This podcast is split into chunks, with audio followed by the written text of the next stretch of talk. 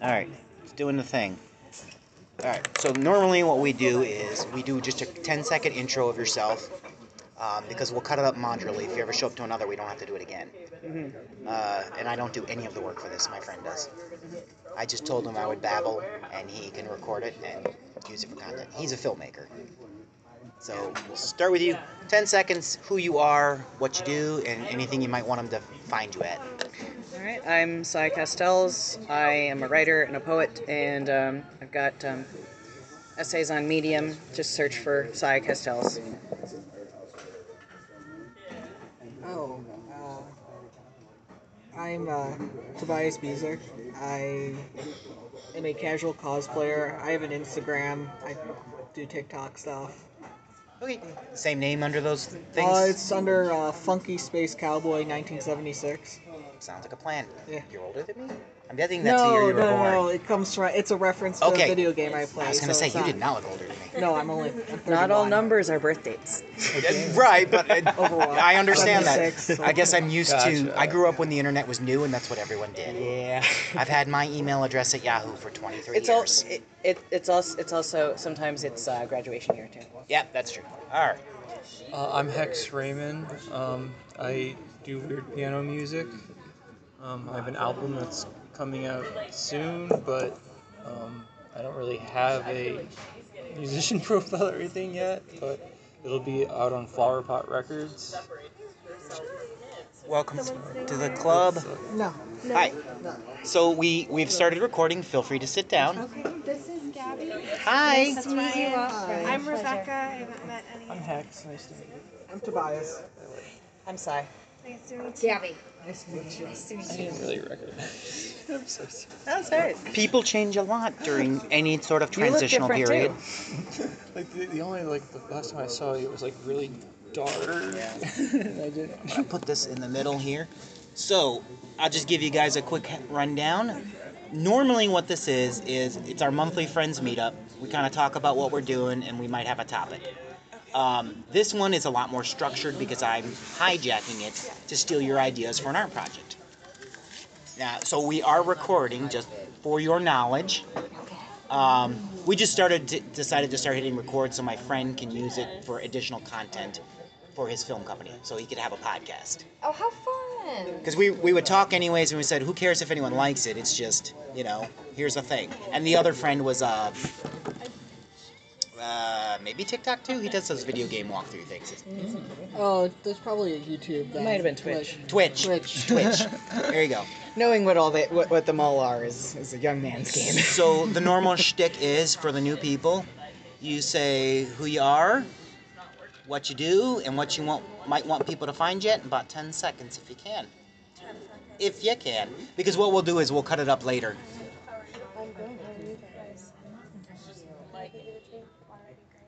Water right now as well, thank you. Um, I'm Rebecca. I am a freelance writer. And what am I supposed to?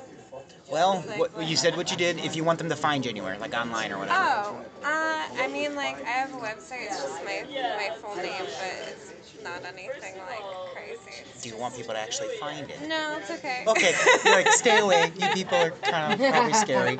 Perfectly acceptable. And for you? Uh, hi, I'm Gabby. I'm a machinist, and honestly, I'm just getting back on the creative train. So right now, we're just hopping on. I uh, was a quality inspector for many years in many machine shops. Oh man, what a word! I, I hear that all the time. So you, I was the bane of your existence. Yeah, I'm just like, it, well, more so, yeah. If you audited, like, if you'd come to audit me, we'd probably be mortal enemies, right? But you know, Oh yeah. We we beat the, the system last year. I have a so degree this in year's engineering, but I am full-time artist is my current uh, job title, which means I'm unemployed. yes. means the same thing. I I um I get to say that I'm a full time student, so You know, I did that for six years. You know, that's a, being a student though is so much fun that it's I- not necessarily a bad thing to say. I had a blast. It's where I met my it's fun. all my Sometimes writer friends and most of my creative friends. So I was gonna say, are you um, as a full-time artist? Are you like what kind of field do you like? I to work in. I have pictures. I am a junk artist. I basically Oh. find things and turn them into other things. I'm also a writer. It's very engineer-like though. And the so- project we're talking about is this heavily multimedia project. That is uh, the Analog Kingdom. That is a throne of working TVs. Oh my god. And it, the costume is part of it too. That is the Destructi King. That's amazing. Ship some of these your way too. These are free. If you would like a little background information, here is the Analog Kingdom book. And then the first of the second book we're going to do is Lord's Temple Basement Man. That is a jigsaw, meaning I tore apart snippets of other people's stuff. So you can have as many of those as you want for free. Thank you so much. The Analog Kingdom book has a bunch of really cool like It, photographs. that's very art zany, oh and Oh it, it was kind of like the guidebook I built right before I built that throne. So it's not in there. Everything that came before it is in there. A lot from a event called Destructicon I used to host. Well, it just seems like you've used a lot of your skills throughout your life, and Yeah. you were able to kind of combine it to That piano thing you see on there, uh, I had to get a lot of advice from other engineers too, because it weighs over 2,000 pounds. Oh. There are five piano oh, yeah, soundboards in there. I was gonna say. There's five of them in there. No. And this person right here, Hex, actually played it. Look at you. So you play piano? yeah. Very awesome. He destroyed it with no like They. pre like knowledge at all. He just went to town on it. They. They, I'm sorry, my mistake. Or if you want she, They, I'm technically, learning, I prefer they. and it's my mistake. It's fine. Oh, the pronouns are they. Mm-hmm. They don't. Correct. That's why I try to usually stick with that person, especially when I know someone's transitioning, because it gets me easier into getting where they want. Oh yeah. There's lots of different That's a, ways. that's the least offensive that I can think of if I make a mistake. Yeah, I'm just like if it's the first time, I'm like, go ahead, correct me, and I will. I and please that I- do, always yeah, do, absolutely. because the next book I want to do is going to be about trans people.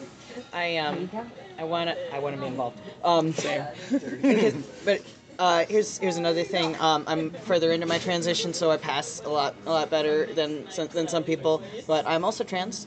Um, I May I use, ask your pronoun preference? I use they them or he him. Either one works fine. Okay. Um, and um, so yeah, but like actually, when when uh, when one person um, told me that the trick that, that, that he was using with with um, figuring with remembering friends pronouns was just to like was like their um, the person's uh, they would he would put them in he would put the pronoun next to the person's name in the person's in, in, in his phone Okay. so he would always see it when the, when they were texting and would al- would also for like force himself to think like every time you think about that person force yourself to use that pronoun in your in your head Uh, I grew up in a small town, so obviously my early language never really included any of that.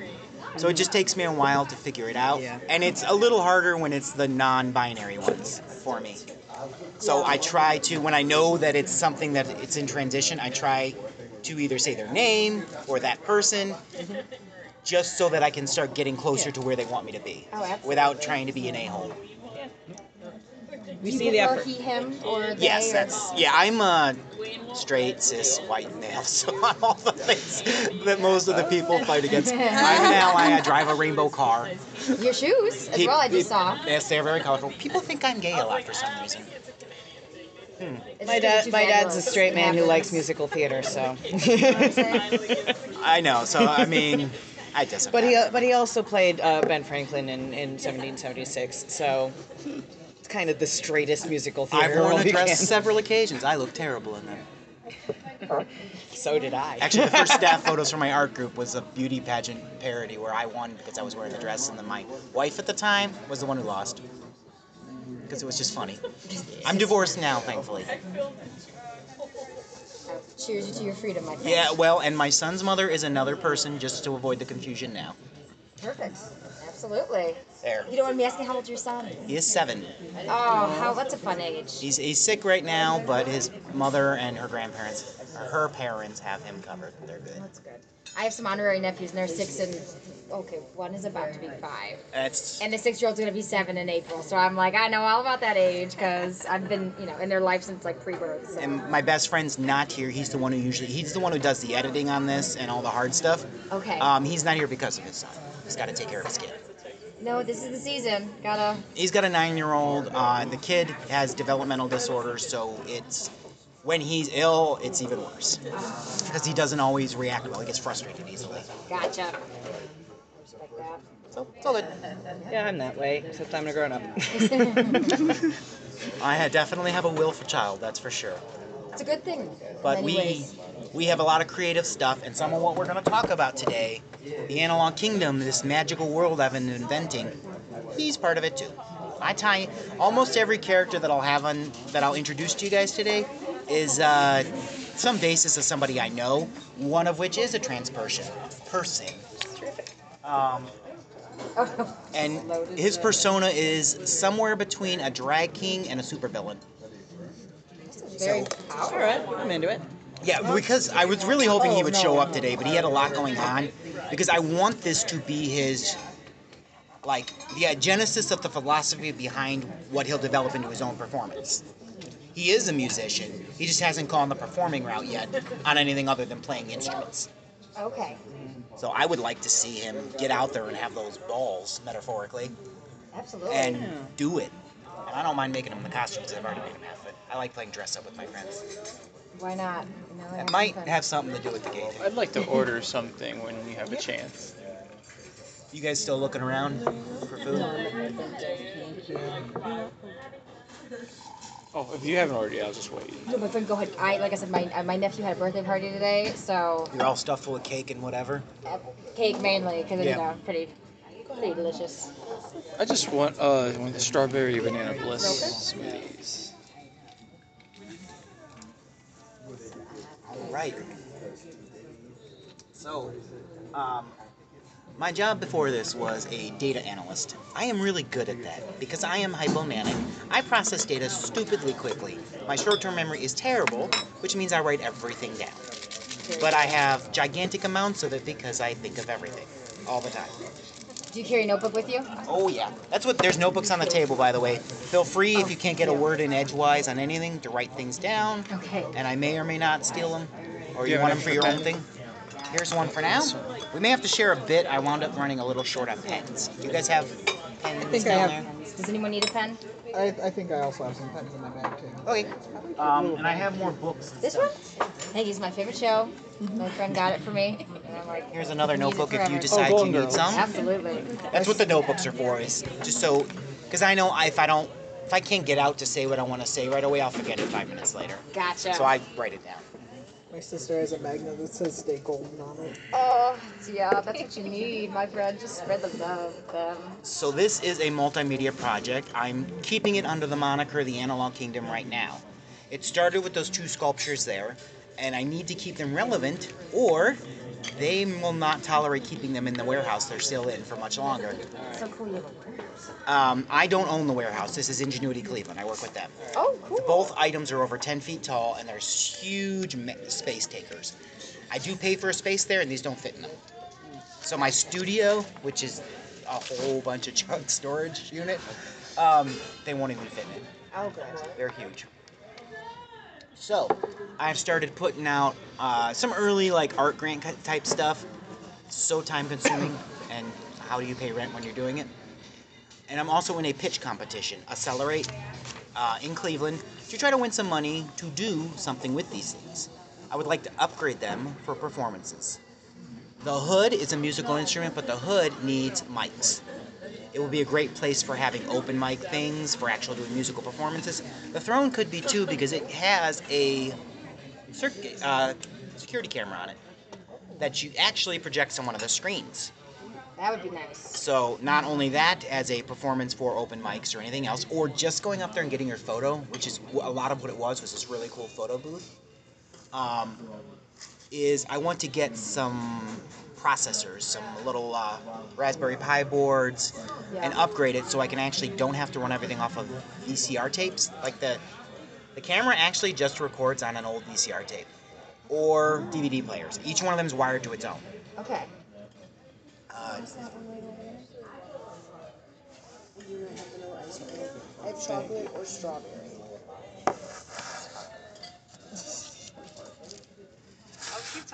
Okay. We're Um, like, wait a minute. So, I'd like to upgrade it. And during the last Ingenuity Fest, there was this guy that runs a security camera company. So he has a lot of infrared type tech. and he had a way where you could walk past his camera and it, you look like the shadow walking across the static on the screen. He explained to me how the process is done. I have no idea what he's talking about, but I would love if I could purchase that equipment. Okay. And I want to debut all this in an open lens style event where it's free. You come in, you can take as many photos as you want, you can build your own portfolio, you can bring in your own models. I also want to hire a model or two to walk around so you can use them if you need them, and a photographer. And I want to build some costumes of some of the characters in my imaginary universe and have them roaming around for either you to use, us to get our own photos. It's all kind of like this junk art aesthetic. Yeah. Um, and also the film guy who normally records this, we'd like to do some five minute shorts of about six of the characters so that he can have them as a portfolio package to submit to a band we've been courting to come here and do their music video. Um, they're they're called Nightclub. They're like an 80s synth kind of a pop rock techno kind of a thing. And there's two members. There's a female singer and then there's the guy that runs everything else. Sometimes that's all you need. Um, well, we want them to come and do their music video at our stuff. Uh, the same building, the last two times MGK was in town, the rapper, Yeah. they used our building to build his sets. I guess he Oh. came in the building and was fascinated by my thing. If anyone was ever going to actually buy those things, it would be somebody with money like that. I'm glad I brought Tobias because um, because he uh, does cosplay, and you mentioned costuming. I do. I do lots of my own cosplay too. Um, and you'll see the Destructor King sitting on the throne. So a lot of what we're going to talk about today is the characters. Okay. and I'm looking for you guys to throw out whatever you want. The cool part about the Analog Kingdom is I should get my description out. It's also in the front of those books. The Analog Kingdom is something like an alternate universe that's in between the other universes. Ah, So it's like the wood between the worlds. Yes, think of like the static on the channels. Literally, that's one of the lines. We are the static between the channels. It's this shifting frequency of alternate universes where all the dead imagination goes to get recycled. Oh. It's that's constantly interesting. shifting and it's constantly changing. It does not have to be linear. It can pull in characters that either, either people either know that are in your own stories, Okay. or they can be um, completely original. Okay. And they can even be merges and combinations of people. Or they could, I imagine they could also be like historical. They can be. Wait till I tell you about Riot at the Drive-In. Yeah, the band. So, uh, that book you're holding right there too, it actually has four alternate versions I don't tell people. Just slight modifications. Lord's Temple Basement Men has four different versions that are radically different after you get past the initial intro. Um, one gets into a discussion on the binary, which, and then relates it to like a holy binary. Uh, and that's based off of content that got submitted. I've been taking quotes from poetry readings for years. I hold this workshop called Jigsaw, where we cut up poems, make new ones out of it. One of the techniques is called Bridge the Gap, where you get like the beginning line and the end line, and you got to write the middle. Okay. It, it's one of these activities that I start them off with a cut up poem thing, then I do that, and then I do a prompt, where everyone only has to write one stanza, and then we all put it together, slowly pushing them closer to their own content.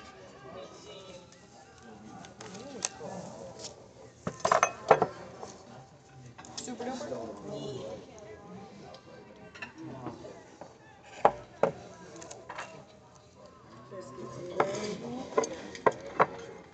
Beautiful.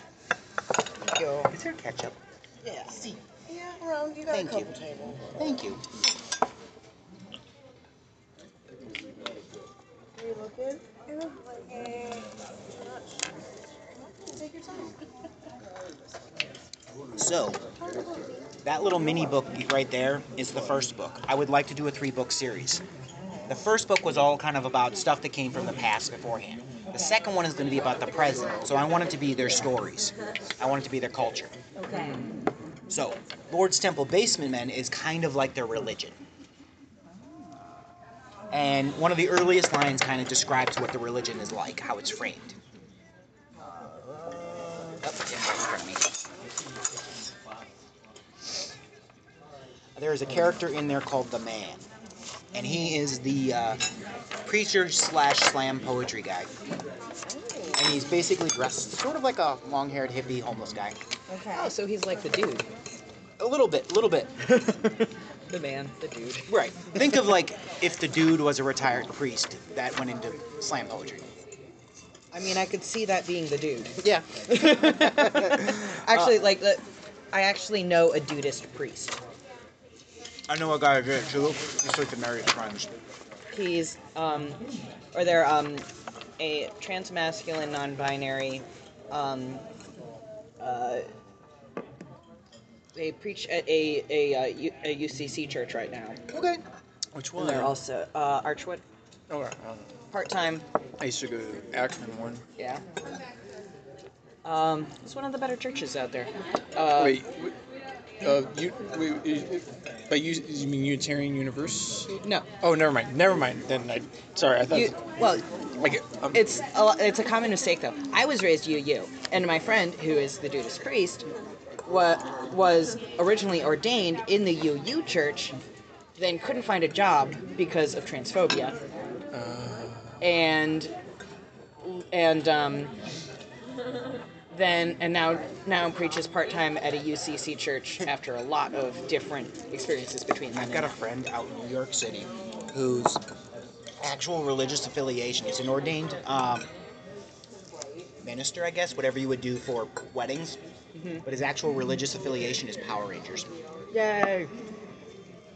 We all, we sometimes y'all gotta have so something. so that's something that's something that i've actually been thinking a lot about is like how how things become religions because we have people who are identifying as as um, jedi we have like as their religion we have like like like i have like um like i was actually telling you about you you before about the final pam which is a The mimet- Pam. Yes, who is a mimetic goddess of death and and and and, and, and destruction.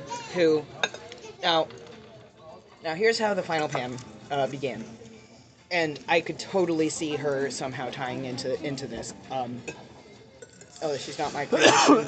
I'm sure I'm sure her creators will would be happy to share her. Um, so the McElroy brothers are podcasters and like media creators, and one of and one of their um, one of their series is, is a on you, a YouTube series called Monster Factory, where they play video games and they do their best to to like create uh, personalized characters in these video games that look as bizarre and and hilarious and monstrous as they possibly can make them. And the character they created in um, Fallout 4 is a very frightening looking and an extremely powerful woman named the Final Pam. And they actually hacked the code to make her omnipotent. And Is that a reference to Archer, that Pam? I don't know. I don't think so. They, they, no, they, they just wanted something that, that, that like, like just fit the aesthetic feel of her and was also very powerful and like world ending. So they came up with the final Pam. And she has three husbands and a thousand sons. she also she like and like in in um in Fallout 4 the main the, the, the, the player character has a robot butler in the beginning of the game. That became one of her husbands. Um, she had a child with her robot butler who is a, um, a either a can of peas or a can of coffee or a can of baby formula. It's never clear which. Can of perishable items. Um, and she also has a, a, a she also has, has a son who's a ghost. It's and and and at one point she like uh, at, one- at one point she transformed her robot butler husband into a human, and that was fun. anyway, I rec- I, I totally recommend you watch it. Well, anyway, the final Pam kind of escaped the confines of her original creation and now has become like a legit like I I think that if she's not already, she could very easily become a goddess, like legitimately. Because she literally has this omnipotent world-ending power, and she's an extremely compelling character who has captured the minds and hearts of, of, of, of hundreds or, or possibly thousands of people. So, tabling that because we will definitely talk about that later. Um, so, couple of things here. If you guys come up with anything and it later comes back to me that we can use it for the book, like you write a, a story or anything that, that's one of my goals here. Is that maybe I inspire you to steal something from here and do something with it. The other one is talking about what I would do to actually make these characters build their persona either on paper or a costume for the photos that I would be using for that second book too. Also, because it helps too, whoever's in the costume could be in character then. It might have some lines to use.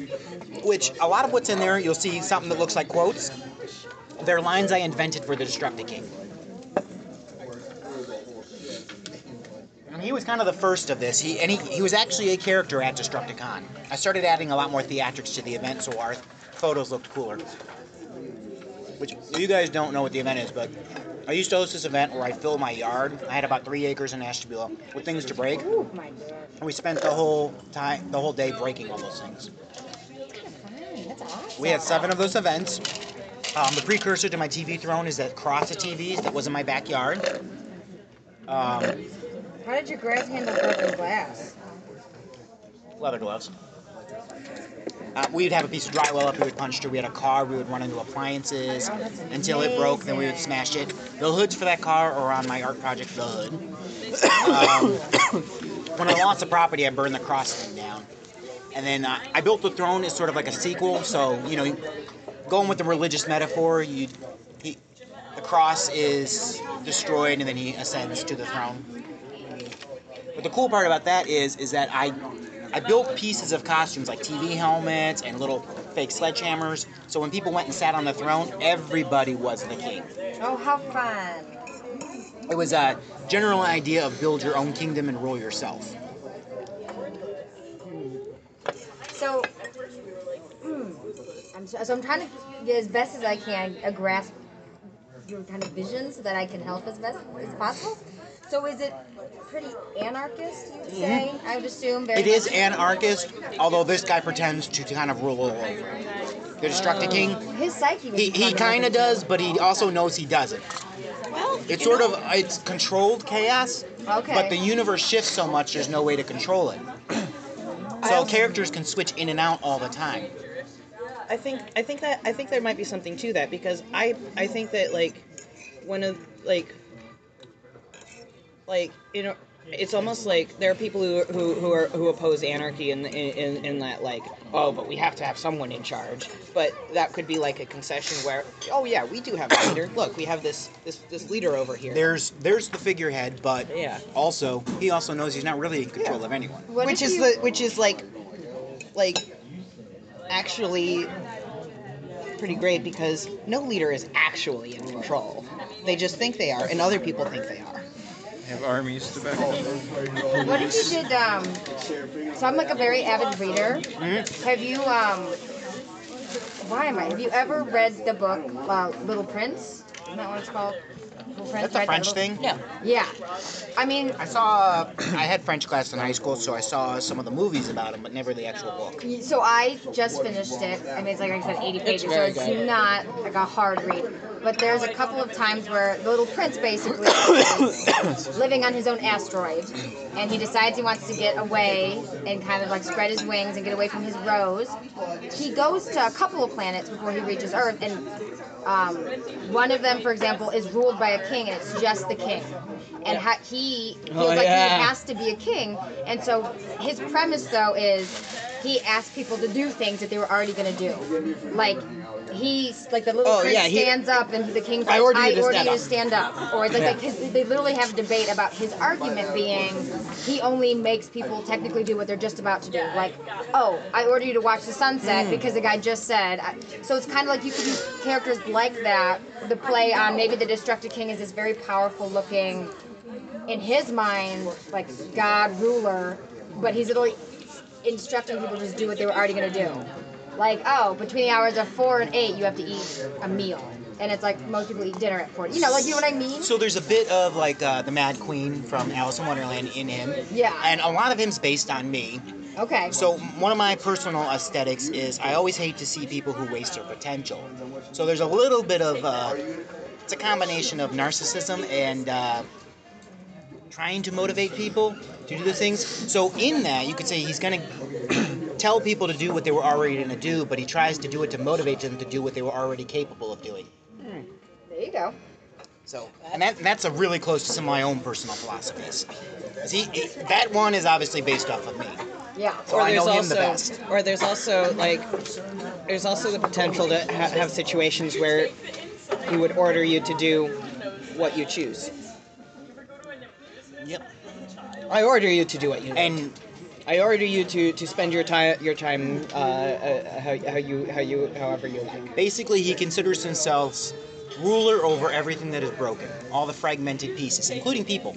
I'm into it. So I always liken people a lot to all the broken stuff I find because everyone is also broken. Okay. You look this. I'm gonna. So I used to do live action role playing for like years and years and years. This has a lot of that D and D element to it. It um. LARPy, D and D and LARP, I know are two like- different things. But yeah, like I used to do LARPing, and we like some other places do more costuming than like the one I went to. But like I know there's uh, Dystopia Rising that does a lot of very like post-apocalyptic kind of like like uh, LARPs. That's just that's just what it made me think of, honestly. As for the universe, think about everything that you could ever possibly imagine is and was at once real. And could not have been. We'll start going over some other characters because we can beat the hell out of that guy. So there is my son, the Destructive Prince. And he is all about childlike imagination. And his is a lot of cartoon based stuff. He has his own little area. We call it the X Lands, because his name is Xander. Oh, Or you can call it Dimension X if you want to rip off Ninja Turtles. Because we have an army of cranks at my house. And he has these little dudes called the Televisions. There's a lot of television based themes in here. Mm-hmm. And they're basically little TV models that go around from universe to universe and steal imaginary things from imaginary fantasy universes, like all the TV and cartoon shows you know, for him to play with. He likes to liken the hood to be like his TARDIS that goes around all those places. Okay. I actually have a little portable TV I turned into a little car for him Oh. that kind of goes around all the universes. Um, he likes to constantly say he's the Destructive King, and the Destructive King has to remind his son that he's yet to earn that title. Fair. Um, so this one I called Queenie, but this is actually now Monsieur Monarch. This is the trans character. So think somewhere between a lumberjack butterfly drag king cosplay hybrid. I'm into it. Oh yeah. He's already got some wings I built him, which are flannel in the trans colors. As they should be. Um, he's got this wicked looking staff. I love doing staffs. They look regal to me. It's got all kinds of random junk and butterflies on it. So think now butterflies is normally seen as somewhat of a feminine symbol, but in the trans world it can be seen as that metamorphosis, Exactly. Yeah. which is kind of what I was ripping on in there. But then I added the lumberjack because I want won the flannel, which is kind of a masculine symbol. Yeah. And Matt and the friend just always constantly wears flannel. But also like butter. Okay, so a lumberjack is like rugged, outdoorsy, like mm-hmm. like like like they they can they can split a log and all that. But a butterfly is like delicate and and and, And and graceful. and, and, like graceful and stuff like that. But both of them both of them thrive in the wilderness. Mm-hmm. And So alcohol. like so like there they are apps there is like to to think of them as like like separate aesthetics is to deny the reality of those things. The whole character is definitely about playing on that dichotomy between the two. It's, it's masculining up something that would otherwise be feminine, and Oh. also feminining up, adding grace to something that would be considered masculine. But also, the whole world is about destruction. It's you have to destroy to create. Destruction breeds creation. Um, so lumberjacks destroy the wilderness, and butterflies exist within it.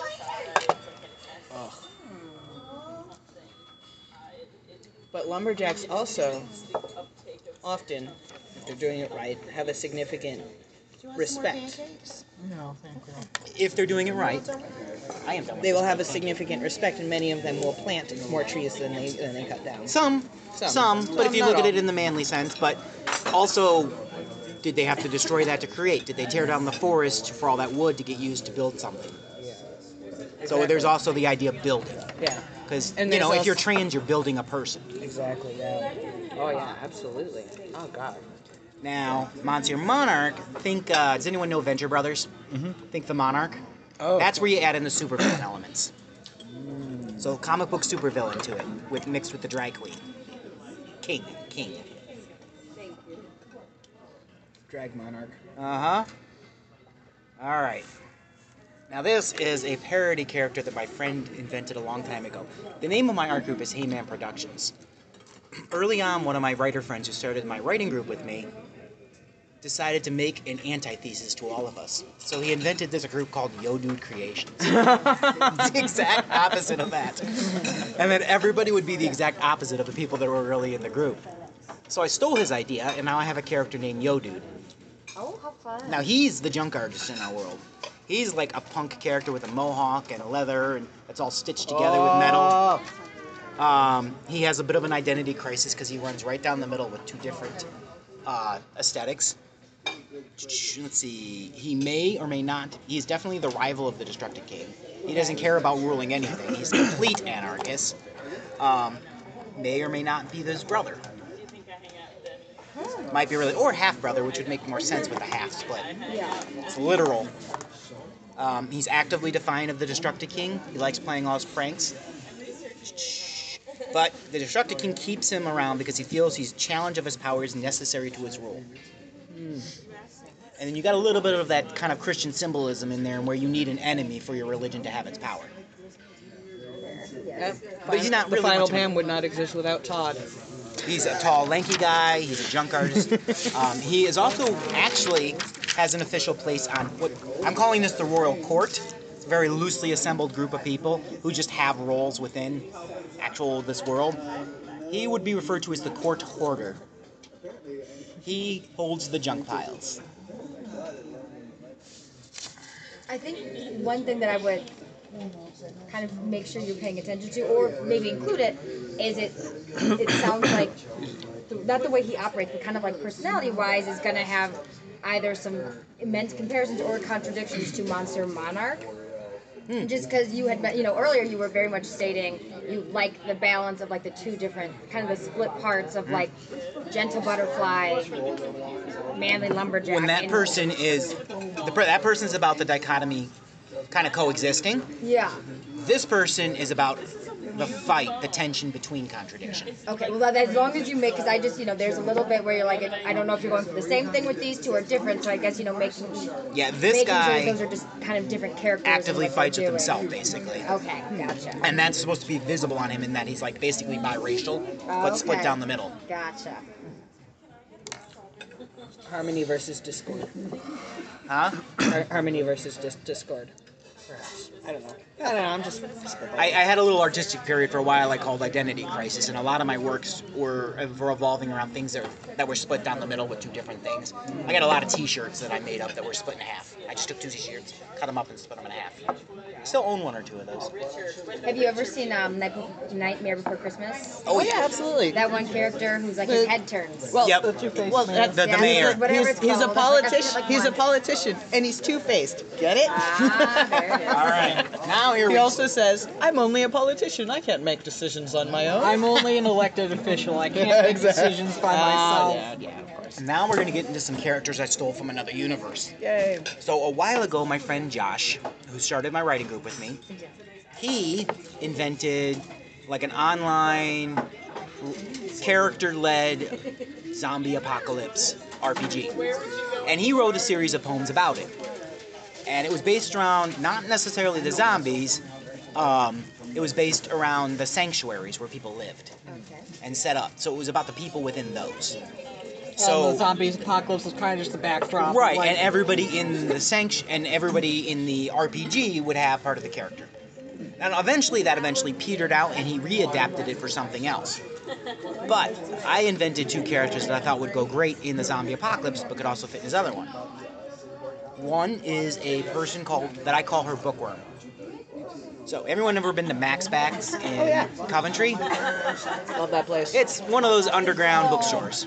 I think if you go in the basement and you're just surrounded by books, it's kind adjacent of a to thing. Tommy's. Okay. I've only okay. been, I went to Tommy's and we went like we were gonna uh no they were closed bookstore was closed when I So going up there. imagine you're one of those younger, 20 something woman, overweight, glasses, nerdy, shy, socially anxious, and the zombie apocalypse happens while you're stuck in that basement. Oh, you have all the Now, books. you- You can just spend your life. Yep, now think of the Twilight Zone oh, factor. There was finally time. Right. So, how do you survive? You're an information broker. She never leaves the place. Oh. And she And there's and there and in that in that basement there's there's books on history. There's books. On There's on, no on internet anymore. There's book. It's like So it how is- do people survive? There's classics. There's Well, what biographies. kind of like information? anything that might have been in that books.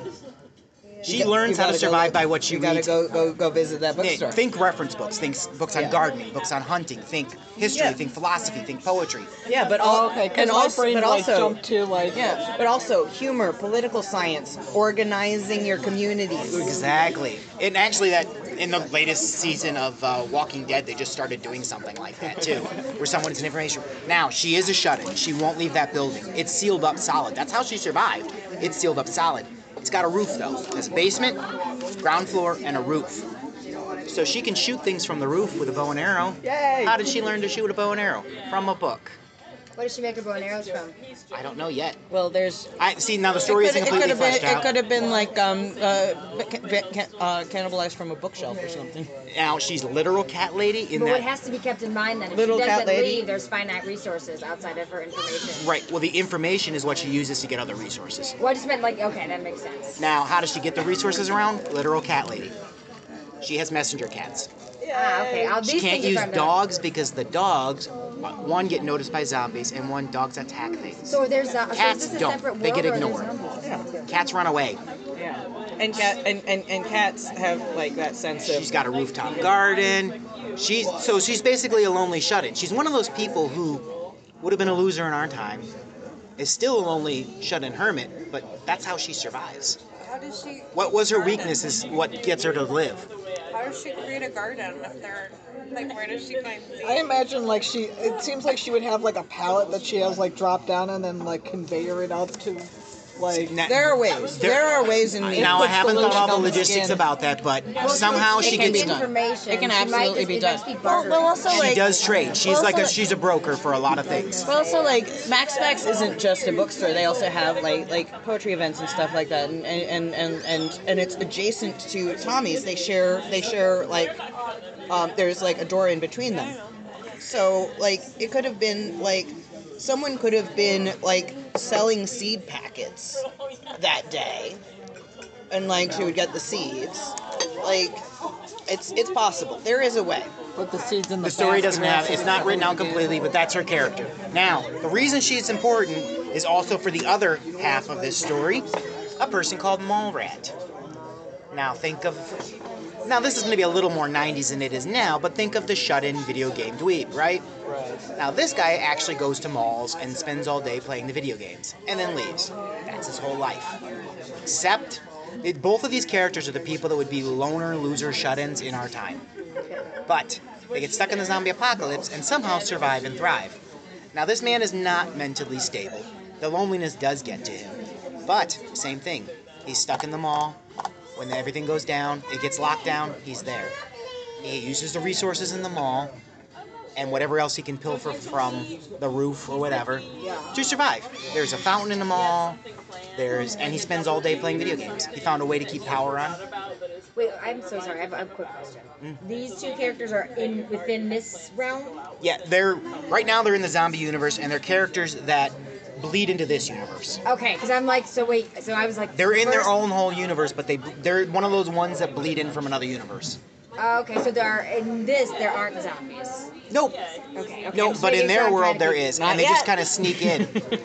So they get into your world and they're living as if there were still zombies. Like it's just yeah, they will. engraved in Later in their story, they may change and grow well, and here's, develop. Here's the thing. They Well, could. yeah, but I mean they- at the beginning. Yes. Here's here's the thing, and this and this this goes back to like like like what I was what what what, what I've been thinking about with like the way things become, the way that people or ideas or shapes or or, or symbols become icons and then become myths and become archetypes. Mm.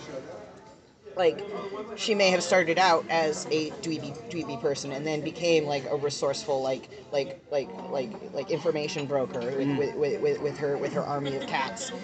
And but then after a point she may have like ascended to the status of a legendary archetypal figure where she becomes like the the like the Athena of her of her pantheon And people in these worlds don't always know that they've shifted into another world, and it's not to say they can't exist in both at the same time. Like, for example, the whole building she's in could shift into there for a while. Oh, I'd be so pissed if I was just like, oh, I'm zombie free, and then you wake up the next day and you're like, ah, damn. But it." would she know the difference? I need to pee, and See. then I will be back, and Okay. I will I will have I actually have something to tell you about after I go. So, this guy lives in an arcade. He's lonely. There's a very pivotal scene that I want to write where he actually freaks out on himself and actually smashes up a bunch of these arcade machines that he's been spending like five years playing and doing nothing but that. And that would be the genesis for the story where eventually these two people meet. But to do that, at least one of them has to leave where they're at. So then it becomes about the non safety of that, of opening up. Ultimately, they're going to wind up together. But I love a good romance. it's going to be these people that you would otherwise see as being a waste who aren't here. Their loneliness and their seclusion is what allowed them to stay survive because no one paid attention to them when everything went down. Uh, but I do like that you put it in a good spin to it, where like they are able to broker things for their benefit, and they rise to the occasion. Now the rat guy brokers things literally all on his own. He doesn't actually speak to anyone else. The the bookworm person does, but only via the messenger. She never actually sees a real person. So it can be written messages she'll send to people through the cats and everything else, and they send what they want. They send their stuff to her, and if she gets burned, she just doesn't ever send them anything again, and she's too valuable a resource for people to burn. And also because of that, they don't know where she is. They can't just come and take her. The cats always know their way home. Not everyone else does. And who's gonna go through all those zombies to follow a cat? Well, but if they're going to, oh well, Depends. Depends on who it is. if she exists Honestly. like that in the in the You ever try to analog follow a world- cat running? No. you can't. That's what I'm saying. It depends on who. Depends on who wants to go after her. Because there might be someone who does have the resources where they can do that. There is some way that this small rat guy, and I'm leaning on him being the one who leaves, and I think it has to be at that catalyst when he breaks all of his games. I'm leaning on him being the one who leaves, so he probably has to find a way to get to her. Maybe it's like. Can weather be an issue? Are you open to that? Yeah, I mean, it could. I mean, just hypothetically, like we- weather's problematic. The cat chooses to stay where it's at in the mall, and it's like the first existing real creature that he's seen, mall he guy got has in there. seen, and then cat's trying to get out because it's sunny again. He's thrown a taps, and at this point, he smashed everything.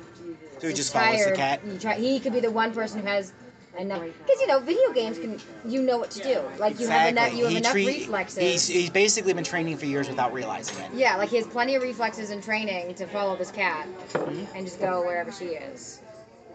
That's I like that idea. That's I mean, a really it's a good idea. possibility, but No, no. These are these are stories where I have like plot points to a lot of it, but I don't have the time to write every story. So I'm thinking of commissioning people like you would television. Oh, It's like you give them the story ideas and say, okay, write it, and then you kind of do a little back and forth after they do. Um, so those are the zombie people. Now the zombie universe, he eventually readapted for something he calls the playground, which is like a hive mind mentality, sort of a computer virus kind of thing that links peoples. And the only, it's got a little bit of um, not Game of Thrones. What's the other one? Hunger Games do it, where people live in these advanced uh, cities, but only the rich can afford to live there. And then once a year, they let them have a game of the people who don't live there to win their way in. Okay. And they have to fight against all these people who have this tag virus. Everything in his universe is based around child games. Like one of the corporation's names is Oxenfree. Oh, I like that. So, and it's this hive mentality. He used reused a lot of his zombie stuff. So his sanctuaries became these cities. Okay. Um, it was another thing he had started as an RPG. Um, we even thought my friend Aaron even filmed a uh, like a news report, sort of a short, because they're reporting on these people who go around with webcams so they can get sponsors and special equipment and very Hunger Gamesy. Um, to try to not be linked and caught and catch it from these people who link them into this hive mind. Gotcha. Um, so I invented two characters for that called Narf and Boss. Narf and Boss? Yep. Uh, Narf sounds exactly like it is. It's Pinky from Pinky and the Brain. They're both obsessed with 90s VHS style uh, pop culture.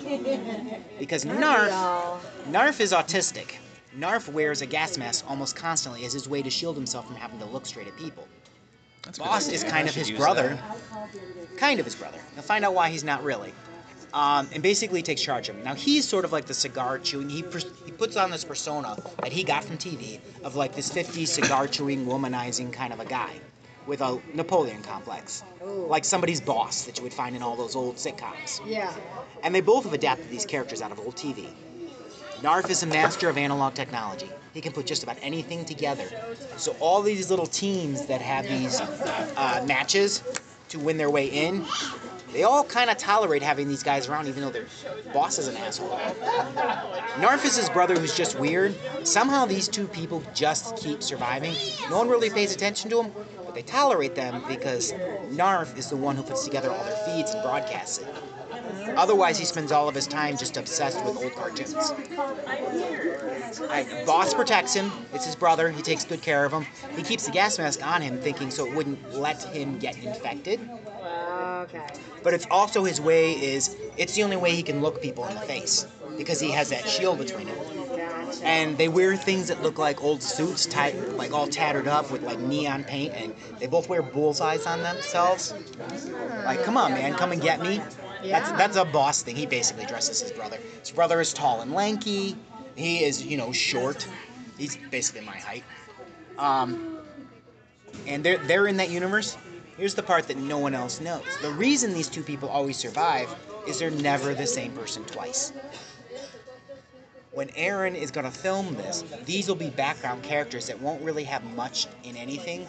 They'll just be in the background. They're never going to be the same person twice. They'll be wearing the same outfit, it won't be. Remember the whole hive mentality thing? Yeah. Early on, when they were trying to cure it, they made a mistake. These people switch bodies. And they don't know that they always do that. So when they physically touch someone else, they go they they basically become that person without even realizing it. Okay, I need to tell you about about the. No one Okay. else knows that. No one else pays attention to him because he's an asshole. But they have value. They do things for him. All right, now I need to tell you about a story that I wrote and I want to rewrite. I've actually written it twice before, and I want to rewrite rewrite it because I have become a better writer. And it all it's all based on. Okay. The setting that I that that is I thought of when you when you mentioned that it's like a, a, a space between worlds, because this this is I created this this place called the City with a Thousand Names, which is a city on an island that is a hub between many different worlds. And it has a thousand names because a thousand, at least a thousand different people from different places have discovered it and named it. So the Analog Kingdom doesn't have a city. It'd be nice if it did. You could invent that. I mean, it could be a city with a thousand faces, and I already have many, many maps writ, writ, writ, Well, uh, drawn up of it. I'd be happy to read it. All right. The other thing is, uh, there are three characters from the from the story I wrote taking place in, in that city. Two of them are two brothers, and I'm I shit you not, these two brothers were were originally inspired by Jay and Silent Bob. and my and so far, so far, all like all that really remains of those characters is that one of them is blonde and talkative, and the other one is dark-haired and quiet, and that's and the rest of it is like they're they're, they like like gone. But you know, archetypes, you know. Um, and their names have changed over the years. One, uh, the dark-haired one always starts with T, and the other, and, and the blonde-haired one always starts with A. Um, the dark-haired one, the dark, dark-haired quiet one, has a he he has he he is trained in a specific art, uh, science, skill, forbidden forbidden uh, uh, technique known as exilism, which means he is capable of of um, attacking a person in in such a way that he can separate their consciousness from their body and exile it into nothingness. So make them basically blank, soulless. Yeah, basically.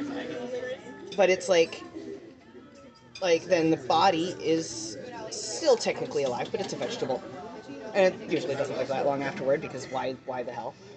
Rebecca, do you have anything you want to add, or are you just writing it down? Oh, I'm just. Or are you writing something else? It doesn't matter to me at all. I didn't, I didn't mean to call you out.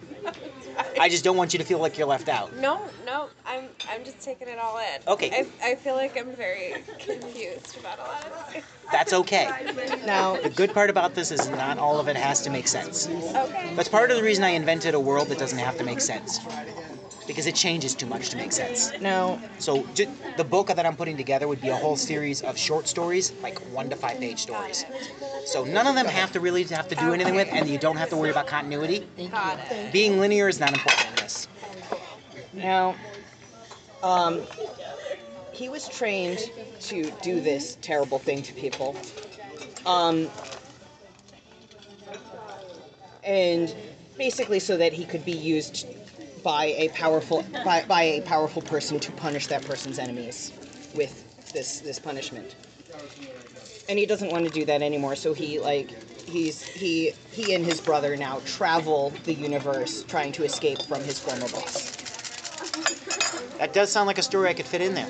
Now, now, there's they eventually encounter a person named Lissa. Now, I don't know where Lissa came from. If I ever remembered, I'm probably going to change it. But the story begins with a rival exilist ripping Lissa's brain from her from, from, her body in that way, and then our our hero, brown brown haired brown haired quiet guy with, with a name that starts with T, saves her. Basically, does the impossible, reaches into the void, finds her consciousness, and puts it back into her body.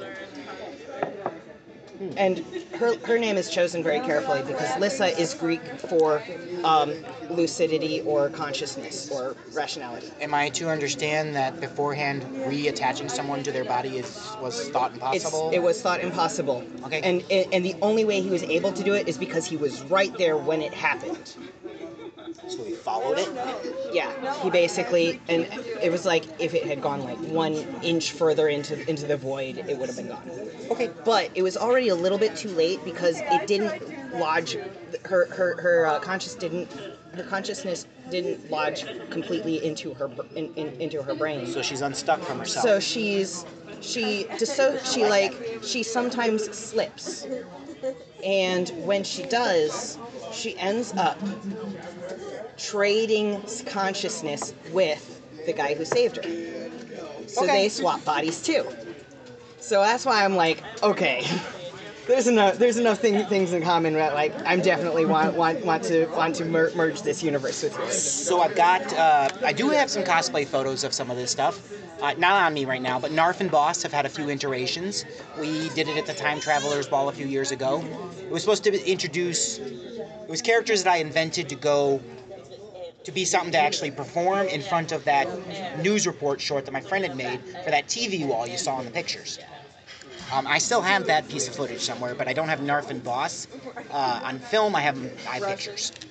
Um, I also took them to a convention and had some pictures taken. Um, I've got some of this done as some fan art. I've done, commissioned some fan art from some people. like this next guy.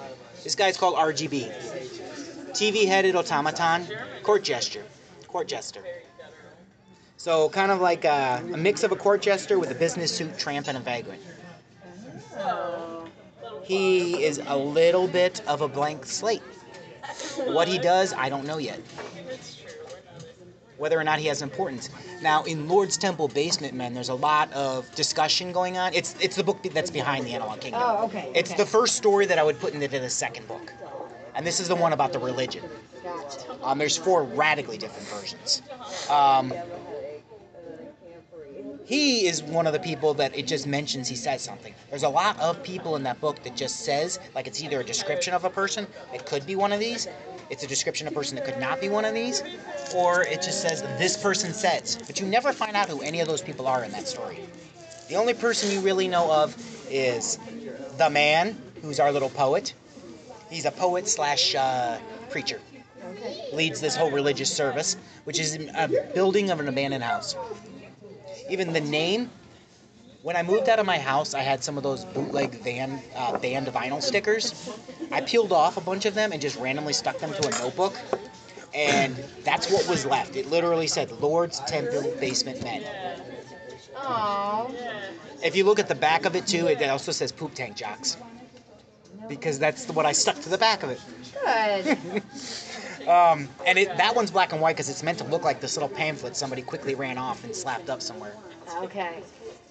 So that's RGB is a blank. There is the man. Uh, we briefly get introduced to Mama Evil, who has one of the versions. She's got a very strong statement. Um, Princess Mommy, who is the Destructive Prince's mother. He is not married to the. She is not married to the Destructive King. Therefore, she's not a queen. Um, because that's basically my real life. But my friend Aaron wants to invent a Destructive Queen. So that's one of the things we've been developing. The Destructive Queen is not married to the Destructive King at all. She is her own woman. She does not have to be tied to him. And if the Destructive King is the force of destruction, she is the force of creation because she's a woman. She creates life. She would be considered the mother of, of imagination. I actually have a bit more on her. I- I actually have to build her costume. So, this is just a description of many, many ideas for what her costume could be. So, maybe her face would be half burned. Like, kind of like this. Have you ever seen Captain Planet? There is a character in there that's got a face that's like that. Um, we wanted her hair kind of glued up, like all over the place. Aaron was looking at a doll I made a long time ago, and he was basing it on that. Um, she's got a tiara. It's got a doll head in the center and little antenna, and then one of those little round ones like you would have on a TV, but like a halo, like the big round flat halos you would have on the medieval paintings. I use that a lot. Um, or, or instead of the burned face, we could have her have a mask that's half of one of those like life-size Barbie dolls. So it's just kind of cut like this, like Phantom of the Opera cut. Um, she's gonna be wearing this shirt that's gonna have foil tape on it, cut into shards, so it looks like a mirror. Um, her skirt's gonna be piano keys, which when, when we film her, we want to do her inside the hood, so she's gonna fit a lot more into that musical aspect of that thing. Um, and then she's gonna have like one thigh-high black boot and one pink short heel. Uh, I have a staff I've already made. It's a cross staff made of Bratz dolls' heads. Bratz doll's eggs. Heads, heads. Oh, I'm like, what are, what are Bratz doll's eggs? Um, she's Don't gonna, you know they hatch from eggs? she's gonna have the words love and nothing written on her. Uh, ba, ba, ba, ba. And then here's what I wrote. She is the mother of creation, inspiration, and imagination. How will that go with um, Destructive Prince? Well, it's not his mother. Well, I know that, but I, you say he's very into imagination and she's the queen of it. Does that mean they might actually have something amicable? I'm sure they could. I haven't written any inter- interactions with them yet, just because it's not related to my real life. Whereas Gotcha. Princess Mommy is, so anything I've written in my head, it's only in my head, is because that's happened in real life. The Destructive Prince needs to have a mother, but why is the so mother is not Princess there? Mommy? Princess Mommy is his mother, Okay, gotcha. which gotcha. is That's his name. He invented that name, my kid. Oh, he's a Came up big Princess Mommy. Yes. Oh, that's So that's who it is. Well, he wanted her to be queen at first, and I had to explain to him, well, she's not married to the king. You're like, what's that? Because I want part of that also to be that it's like a broken family. And but I want Destructive Queen to have her own power. I want her basically to be the most legitimately powerful person in the universe, but not someone who constantly has attention like the male counterpart. I like the kind of juxtaposition of that there's two that think they're ruling, and it's She, he thinks he rules, but knows he's only in service to creation. He only destroys so that it can be used to create again. But he doesn't tell anyone that. He's the figurehead who tries to act like he's powerful and strong. She is the silent, actual person who moves all of the world. This is where all imagination well, goes to get recycled. part comes in. Like she's kind of like a like a She's sort of like a goddess, God. but no one really knows that or has to know she's the goddess. They just know that everything that gets created comes from everything that goes to that universe eventually gets reused to get created again. It's just kind of where it goes until then. This is where the destroyed stuff goes. And you can sneak in any kind of pop culture you want in there because of that. Um, anything you can imagine is real. It's not an uh, real concept, uh, not an original concept. Like uh, Heinlein used it in a lot of his later sci-fi novels, where he snuck in Alice in Wonderland characters into his books. He couldn't find a way to. Near the end of his writing career, he wanted to bring all of his sci-fi characters because people kept asking him to have them interact. So many things were different, he couldn't figure out how to way to do with it without making it the multi-universe thing. So he went way overboard and said, "All right, fine. Anything you can imagine is real." And he started bringing in Alice in Wonderland characters and things like that. very cool. So South Park even did it once too. Anything you can imagine is real concept. So think of it like everything that you think is imagined and that you created in your head is actually you just kind of tapping into another universe's wave patterns. Which is actually a line in one of the versions of Lord's Temple Basement. There's a professor who's sitting on the floor in there That's actually very and says the statement. That's, that's very similar actually to the multiverse theory that I that I came up with when, when I was work, like first created the city with a thousand names. In fact, I put stuff in the city with a thousand really names that directly concept. came from works of fiction that I enjoyed at the time. It's a really common concept in a lot of literature, and it gives you a shit ton of freedom and an explanation for stealing other people's work. Have you have you um have you heard of a de- long defunct webcomic called Goats? Nope. All right. Let me tell you about my first favorite webcomic. All right, it started out as just like this, like very basic slice of life, two guys on a couch uh, webcomic, I'm listening to you. and um, and a lot of the storylines took place in the artist's favorite pub, which I haven't visited. It's in New York. It's called the Peculier Pub. Pub. I've been there. Unfortunately, it was after I quit drinking, so I couldn't try some of their their their uh, famous uh, world class beers. But um, Oh, well, in- there's some of the fashion. I had fashion design for the universe. the Oh, how fun! I like that. RGB's not in here, but um, a lot of the fashion of the people in the universe think um, post-apocalyptic corporate satire, junkyard punk, with a little dash of nerf punk. Tons of it. There's tons there. You could do. Oh yeah, Sure. Well, that's what I told this person who wrote, who drew this, and she invented that for me. Very cool. All right, so goats mostly took place in, in this real life pub that, that, that's still there in New York City. And um, over time, the webcomic collected more and more fantasy and sci fi elements to where it became a multiverse uh, uh, uh, adventure. And one of the things that sort of like was established in the, in this multiverse is that there in every universe there exists a an Axis pub, which is a pub that connects like that, that, that you are that you're able to like use as an access point for all the other universes. And the Peculier Pub is that is that access point for this universe.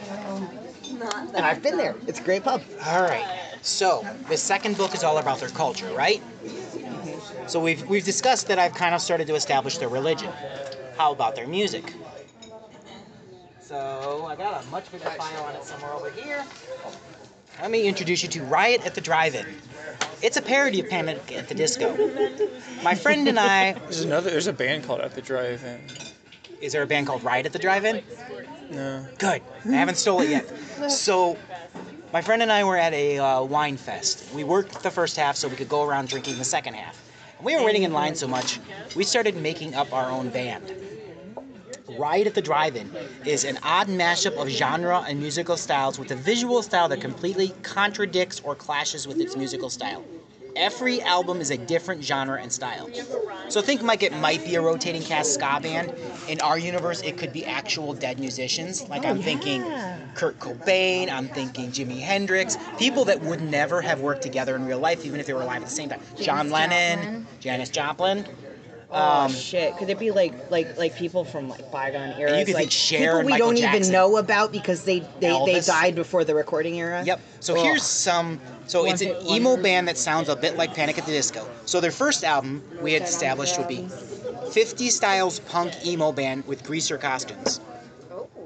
They have an Elvis lead singer. They got like a Fonzie Sid Vicious singer. They got a female drummer in a poodle skirt, but that's all punked out, like spikes and combat boots. And then the album album name would be Lovers Lame.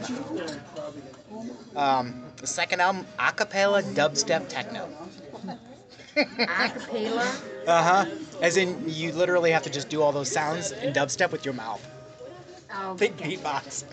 Um, There's a oh, well, there's a acapella group where the one guy does the beatboxing. I can't think of their name. Pentatonix. um, so they would have black and white style TV visual stuff, like Johnny Carson and game show hosts and things like that. Oh, cool. Um, their album name, Sounds of Silence. uh, so the ne- these are just various ideas on all these different things. Their third album could be hair metal with country music. And their cosplay, they would be wear gender bent cosplay. Yeah. So they'd be the male Sailor Moon. There would be what's female Goku or something like that. Fun. Uh, let's see, folk rock jam band techno, Grateful Dead with EDM, and they're all wearing fancy tuxes and suits. Oh, I like that. Mm-hmm. Or uh, bubblegum pop with that I called Bustin' Balls, and it's an LGBTQ centered album. Uh, or one I just literally like the name of this. It's so terrible. Skaboom. Heavy metal with rap lyrics with a full orchestra. I wish this was real. I mean, all dressed like clowns. That's- that's- Very- like insane clown posse kind of clowns, or just no, like regular old clowns. regular old birthday Mhm. clowns? Uh, their fans are called the Symphantry. So, to do, to do, to When do do. you um when are you hoping to include that in stories? Is that like just gonna be like a separate I haven't. story I have no or- idea of how to make that into a story yet. Other than I was thinking this might be more a visual thing, like a rock band poster. Oh, okay, gotcha. And if I use former, like actual famous people, I could do some photoshopping maybe, or at least I can give a picture to the artist and say, "Here's the people." Because I wrote down like one commission art piece: Kurt Cobain, Elvis Presley, Jimi Hendrix, John Lennon, and Tupac. Now think of them dressed up like greasers. Now Elvis, duh, but the rest of them. I was just like I feel very comfortable here. Mhm. Uh, do, do, do, do, rip the separate There parts. was, um, so in, I was I was in academic fraternity in college. Um, the English academic fraternity, Sigma Tau Delta. If you guys have heard of it. Nope. Uh, and now we do a an alumni like little literary journal and one of the stories that was actually really good that I really enjoyed might be kind of a template for you for how to include a band. So it was like this kind of brainwashing of these people and they were forced to like jam out until they died. It was just like a really interesting story. You know that makes me think. Of, That sounds like something that could get ripped into his universe using the band as a carrier. You know, But it has to be remember in unintentional with the Hocus. Pocus where they put the spell on people and dance until you die. Yeah, like hocus pocusy. Yeah, so like if you wanted to include something, uh, I like that idea. I'm writing it down. yeah. Brainwashing. What if you also? I have a lot of. I, I'm really good at thinking up uh, band names, so I have a lot of imaginary bands that will never exist. One of them is named Octothorpe. Hashtag. Yes, exactly. I only know that because that's the title of one of my friend's books. um, what's the name of that universe you were just telling me about? Uh, What do you refer to it as? Just so I know how to goat, not the goats thing, the your the- imaginary universe. I call it the city with a thousand names. I came up with one of the names. Actually, came up with like five of the names. That's fine. I just but need I it don't as a- remember what them. I just what need it they as a reference point Yeah. here if I want to recontact you about it. Yeah. And I actually like like now it's stuck in my head. I will probably contact you about it. So. So it's unintentional to the band, and I, seeing him do all his algebra over here, I feel like whatever's carrying that should have a mathematical basis. I can help with that. See? That's what I thought. But remind me My sometime to brother tell you about has the a, anti-life my brother equation. has a PhD in that. Okay. Um, I hate the version that they came up with in DC Comics. I got bored in philosophy class and wrote a mathematical relationship between philosophical components of life and death. Do you remember it? I have it written down because I don't remember it offhand. It's at home. Okay. I'll send it to you. One of my Also, you a big fan of math. Yeah. one of my favorite Like, yeah, you just write it if you don't mind me asking. Oh, uh, uh, yeah. I, I made I majored in When I'm- mathematics. What's going on, and man? formal Long time no logic. see. I've- Welcome I've to the been group. Doing random I just- things that just popped in my head. Um, scooch your stuff aside if Like- you wish. Like, this is. I'm ma- Or you can sit over this is actually. Hey, there's I'm free books down there, by the way. Feel free to have them. table, Um, for So we're they're we're not talking about my art numbers, project. They're they're just using numbers as another uh, uh, different imaginary band name is uh, Rose Petal Jam. Yeah, I was, I was looking at that and I was trying to figure it out. I'm like, just which I imagine as being like a This is very, a um, numeric version very- of, of very binary earthy acoustic. XOR Is it rose petal operation what? that I'm doing on like clock digits, like like like. I mean, band like, names when could I was- album names. when I was looking at you doing the zeros, I was like, oh, because I thought maybe you were getting rid of like minusing the um, the shared space. Yeah, that's what I'm, I'm, I'm XORing the shared space. So Okay. like um, The one you took out, they share a, a sideline. yeah, like lines cancel lines out, and um, Okay. yeah. Oh, And I was just kind of wanted to see what all the symbols would look like if that happened. yeah. Um, But I was looking at Picture's still over here. Oh, that's right. Okay, never mind. Yes. Two makes sense. Now that now that I'm looking at it right the other way. Technically, if you looked at it upside down, it would make the same amount of sense. Yeah. Because what's neat about this operation is that I can move the plus and the equals sign. Like, a plus is I'm not actually adding it to that. I'm just using that as a symbol, like to combine the 2 mm-hmm. But because of the nature of this operation, I could switch those around and it'll still be valid. Like if, if a if a x b equals c, then also axc equals b, cxb equals a, any combination. As a matter of fact, if you have like axb xc equals d, you move any like operations to the other side, it's still going to hold. And that's kind of what's neat about the binary XOR operation. And you can actually you can apply that to like integers as well, where I get kind of like this, this like I just use a different symbol here, where like 12 whatever 23 would actually would equal 27 because I'm transferring each of these numbers into binary um, um, strings and then XORing them. So 0 and 1 make 1, 1 and 0 make 1. The ones cancel each other out to a 0. And so that is um, uh, that that's 27 right there. So that you get um, 12, which is right there. 23 equals 27 right there. And and this has like this actually has practical usage in like certain like board games where where the best move is to do whatever XORs to zero. It- it- so there's like certain games like NIM where where the, the, the where the strategy can be modeled using if you take if you take like like so NIM is like this. So you got like a few piles of stuff. Okay. And on your turn, you can take as many um, like packets as you want from the pile, but you can only pick from one pile. And whoever takes the last packet um, wins. So this one has like four packets in it. This You one need has to have three. like in your head ahead of time almost a plan. Well, no, that's the thing is that you actually don't because there's this, one of the strategies you can that you can do with this. It involves well, instead of thinking this as four, I'm thinking this as as zero. Oh, sorry, as one zero zero binary four, and I'm thinking this three as zero one one, and I'm thinking this as uh, zero one zero. And so let's say like my RT type. Normally it's opponent like takes one of these away and it's my turn. Well, what's my strategy? Well, I want to make it so that if I were to represent these as binary digits, they would cancel each other out. So one way to do that is I'll just take both of these, and that leaves two piles of three. And whatever my opponent does, my opponent takes two from there, Whether or not what we talk I'll just take two from there. I'll just copy them, and I'll end up taking the last packet. But it can get more complicated because, like, you know, if I, if I leave somebody with like one, two, and three, these actually XOR to zero. So no matter what my opponent does, no matter like what, like if you if you had a move, no matter what you do, I'm gonna win. Like if you go first. Like I mean, I I'll take your word for it because I have there's this is what the kind of game that I will never learn how to play. But it's not. Um, but that's like the simplest example. And it turns Yeah. out any game where all that matters is whose turn it is.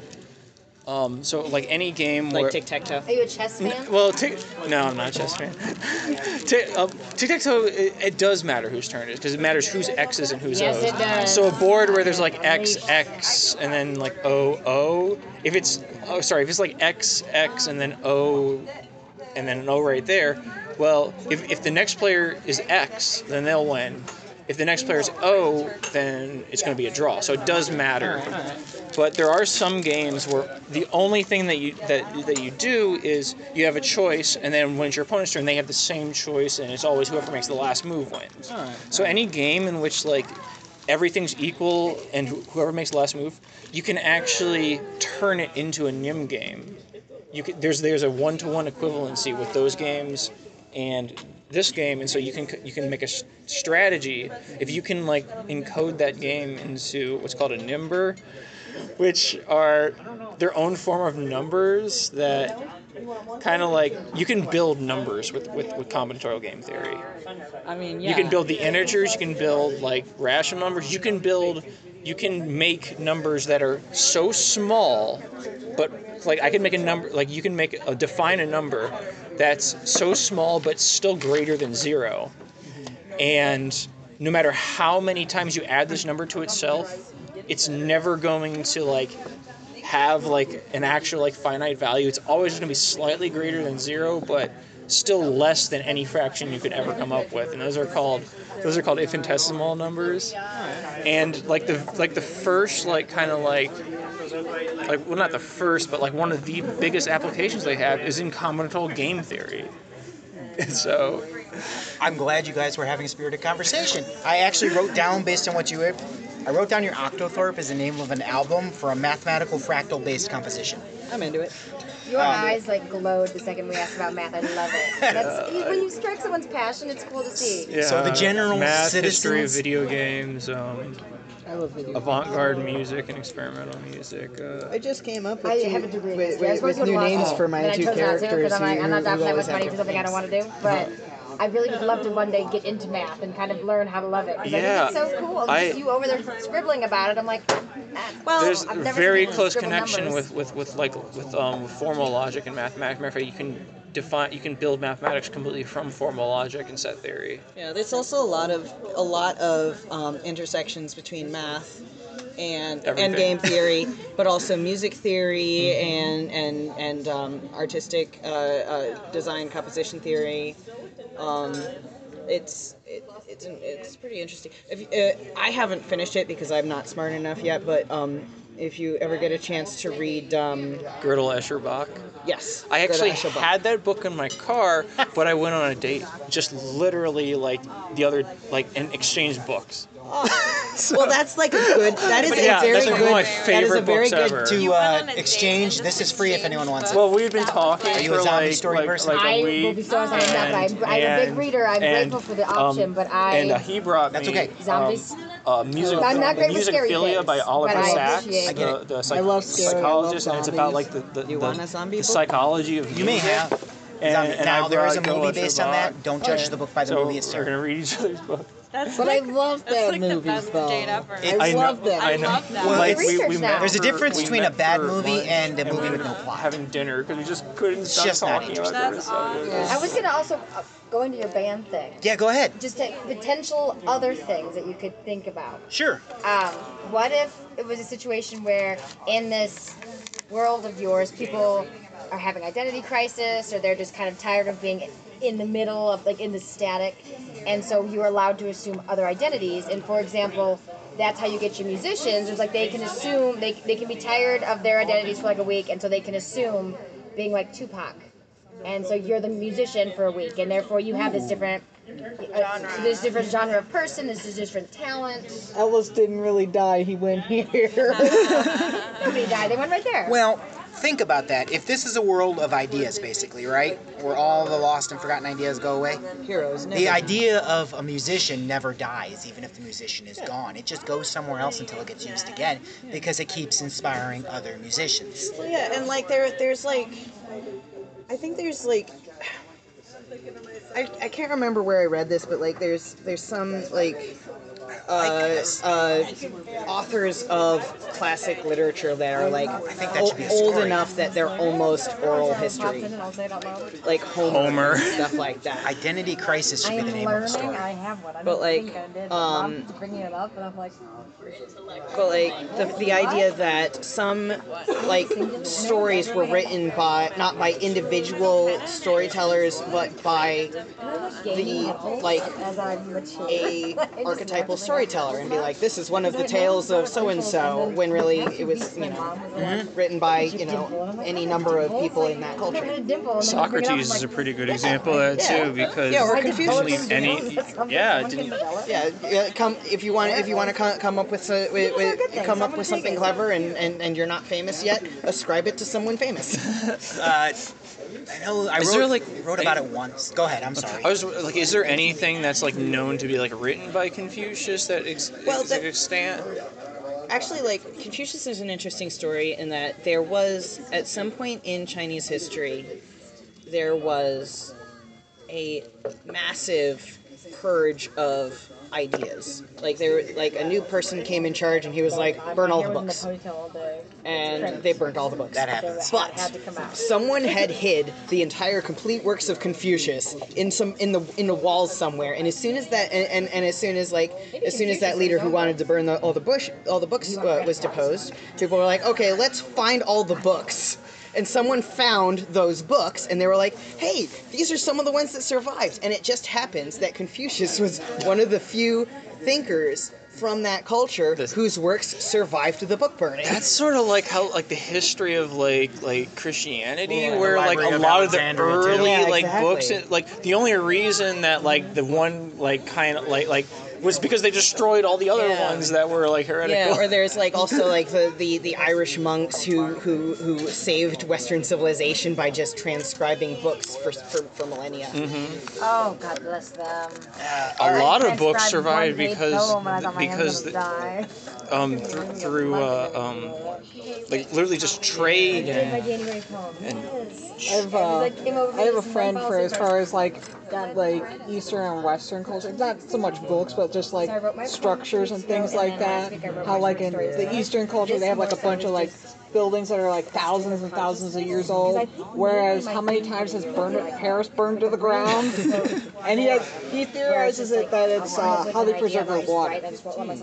Because in China, and like in the Eastern cultures, they had tea. What they have in the West? real reason. Alcohol. But I'm just like, oh, this um, I really keep this Yeah, that would do it. David, Okay. David said it took me a lot of years to figure out how to Wait, write I'm waiting for her. myself, or like sound like myself. So I'm like, I'm not So I want to include her in the conversation. So, I've also heard that uh, one of the reasons I wanted to include you in the conversation, so I wanted to let you finish. oh, one sorry. of, sorry, that one we of the just- reasons that That's fine. um, It was just we were that talking about resolution really quick. the Okay. revolution happened, like the American Revolution and the and the uh, the Cool. de- democratic resolutions. um, We're both- we're both revolutions in, in Europe were because coffee shops Beautiful. started to be a thing. If you'd like me to so put it in a so book, I people would them. like go go So like instead there, of going to lots the of- bar and to to, to, to, to blow off steam and getting About drunk and then, and then pa- passing out, they would go to the coffee shop to blow off steam and then get really hyper. Be like, let's let's overthrow the government. All right. So a few generic ideas in here. Um, the general populace of this world, I call them the Angronauts because that's what I called the people that went to Destructicon. All right. Um, this is something I never developed. I literally just had a toy that I made into it called the GLA, the Gay Liberation Army. I, la- I already love it. Army men in rainbow. A red one, an orange one, a yellow one. I actually have sets And of these I army made. women. And army And enemies. army- Um, and then I want to build a character that wears a torn up wedding dress. Um, it's somewhere between a mix of a torn up wedding dress, somewhere between like a broken doll kind of a costume and a wedding dress. It might be a counterpart to a costume I own that I call Broken Promises, which is like this formal looking vest and suit and stuff made out of both of my ex's lingerie. It's like patchwork. I like the statement. That's a real costume I have that. I don't wear it off out too What much. What if you just have them be like, feuding exes is so done, but feuding exes is also pretty solid statement. possible. I'd also thought of her as being a female counterpart, and as opposed to counterpart as being there's a female one and a male one. They're a person that just changes gender whenever Did the your universe sisters, shifts. like leave their lingerie? Sometimes. When my ex-wife left, I cleaned out the house. Now my other ex gave it to me because she didn't have any use for it after me. Okay. Well, at least you found make Yeah. beauty out of destruction, right? Sure, she's not happy that I put it on public display afterward. my ex-wife, I don't have any contact with, so I don't give a shit. The other ex, yeah. They're they're actually the person who did it did it really well. So there's that, and on the all the pop culture you want, the X lands or my son's playground basically is where all those imaginary characters, because we've invented our own Power Rangers fan fiction and things like that. You like Power Rangers? Uh, he likes it because I got him into it, so I didn't have to watch preschool shows. And he also inherited all my Megazords. And My has not like broken one. dinosaurs and cars. And uh, any of my cosplay is fair game. See if there's anything else that's not in here. Oh, this so cute. That one was more in, as I say, um, just decorating.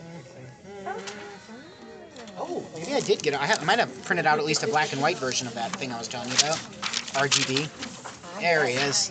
I, if you're RGB, I just think Ruth Bader Ginsburg, and I just keep thinking, is it oh Ruth? Oh, very fun. I, I had these artists I know for a while. I commissioned them to do that for me. That would be Ruth Gator Binsberg. Bader Ginsburg. RGB. There you go, have any Bader more. Ginsburg. I've been using scrap stuff lately because I ran out of good stuff. Eh, good enough. At least you keep it organized. Kind of paperwork.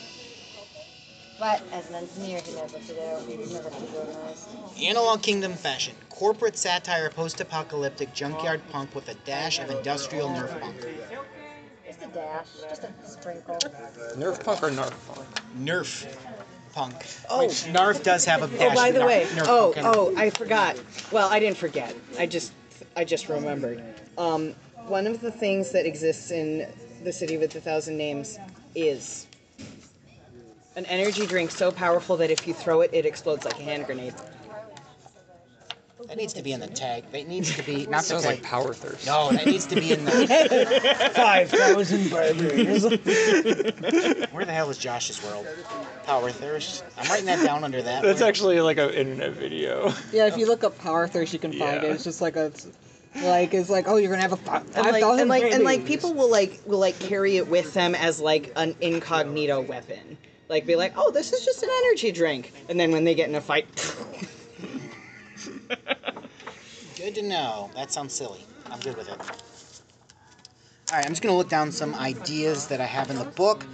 You guys are welcome to throw out anything you want. So the second book will be titled "The Analog Renaissance." So hence all the culture. Um, So- go ahead. I was gonna say I have a dumb question. Sure. So I know I can, I can see like that there's some kind of like you know the, what is it, conflict between like the king and the the halvesies. Halvesies. I can't think of his name. Yo, dude. Yo, dude. Yo, dude. But it's like, but part of me was thinking like, what kind of like other conflict would there be? Because like part of me was thinking over it and like how TVs now really don't have that static station anymore, Mm-hmm.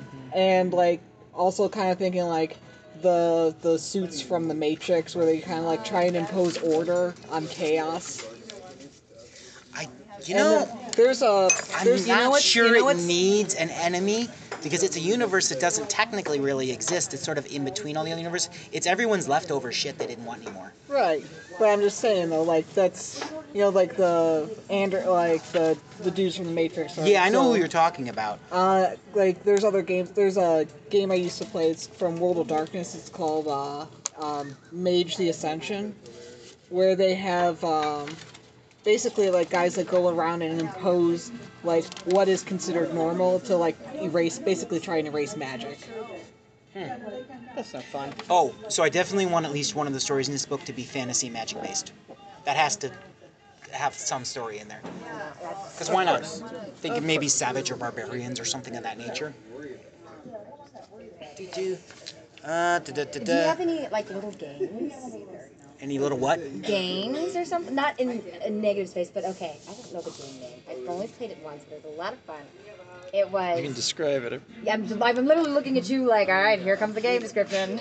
Um, you have to, you each have a character, but you all are assigned one specific direction.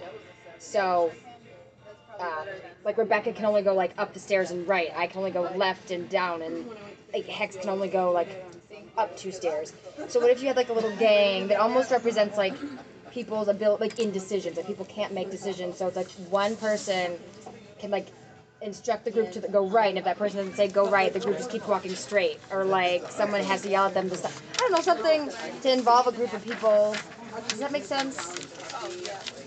A gang, you said? Well, it doesn't have to be a gang, but like it ha- like definitely like a group of people.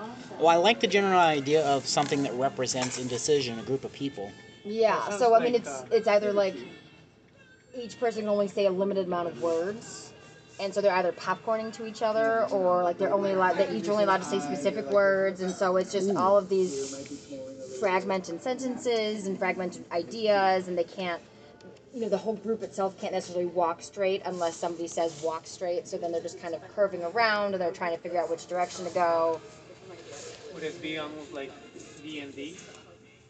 Um, I Kind of, you know, like D and D. Well, what we've been doing here, it was basically D and D. Speaking of D. What we've been doing here today was basically D and D type stuff. We've been talking about characters, so yeah. yeah, it's yeah. Is it like a board game or? Yeah, so it's um, I've it's like you have it to. sounds interesting. Like, Oh, it's play really it. cool. So it's like it's a silent game, Uh-huh. and you have it's like a little board game, and it's got different rooms with just different objects, and there's like different monsters, I think, and um, you have to save like four characters, but you can like the four the four of us were playing, we couldn't all none of us could speak, so you have a little tapper, and so Uh-huh. um, I could maybe go straight and to the right, you could go left. And so if I go straight to the gotta, right, I could like see knock if I on can find out what that is because that sounds like Anyone my got a kind of game. uh, app on their phone that would be a Cooperative game. thesaurus? something, but it was. That's I why mean, I'm- I've got i- the internet. Okay. so what's an antonym for the word indecision? I don't. I can't use my phone because it's recorded. That's a Just- good one. Like decisiveness, I feel like it's pretty. Um, Oh, First I not an gotta- antonym. Maybe a synonym. I'm, I need a synonym. I'm oh, okay. Ambigu- ambivalence. Ambivalence. That's a good one. I can spell synonym better than antonym for some reason, so that, Ooh. that helps. Ambivalentes. I get, I get that thumbs up. I, nope, she got it. I She like, I feel nailed like I it. did okay. She nailed it. I am honored to have been a participant in that. It's fucking great. magical. I like that. Oh. I will sleep peacefully tonight. All right, I dig it. That was good. Um, eventually, I'll have to start commissioning people for this, um, but I don't have to do that until after I try to fund this event and get some of the couple of known characters down, and we have some of that content together. So there is plenty of time if any of you guys feel like you want to write something, draw something, come up with something. It's your choice, and I promise it'll be in the book. I am. I am gonna like. And you can tie in pre-existing stuff Oh you have. absolutely. Because like I, And I'm, if you need any of my information on characters, let me know. I well, one of the reasons that I haven't done more with developing the city with a thousand names is that I don't feel like my style as a writer deals well with that broad of a scope. But I could definitely participate in, in someone else who, who who's who's definitely whose style definitely is that broad of a scope. lots of uh, lots of place here where you don't there's a lot of freedom here so you don't have to stick to linear stuff you don't have to stick to continuity you can write a one-off That's always nice. If you need help designing any like geometric like props, I can like get the angles and measurements for any of those. i'm gonna write that down. I will let you know. I am gonna send you when i can i wrote it down. When i can the anti-life equation. This was literally me being bored in an algebra class and having a philosophy class next. So i just started doodling on a paper. And then I actually wrote it into a term paper for the philosophy class See, is 'Cause that it was it was an intro to philosophy, so it didn't. I didn't even have to do that. I just did it because I was bored. I want to see if like any of the terms in that equation can be written in terms of other terms, so you can simplify it into something. Oh, you like, see if you can try to simplify life, huh? Well, like like I mean it, the, I the write that equation. math to do that. I like that. Well, it's, it's a lot of letter letter things, and I just choose letters for the first word of what I want it to represent, just because that's the easiest way to do it. But I, yeah, he'll understand what it means. They'll- But I wrote the paper explaining what it's supposed to mean. It's just, it was a fun little exercise, and one Halloween we had a whole debate where I told my friends to tear it apart for me. We, we had a Halloween party and we were bored after beating a stuffed animal Care Bear with a stick. Alright, next, we're gonna destroy this theory of mine. Uh-huh. Well, because I had a dry erase board in my barn, and we hung up a stuffed animal to just beat with a baseball bat, and we tore its head off. So it was a Halloween party.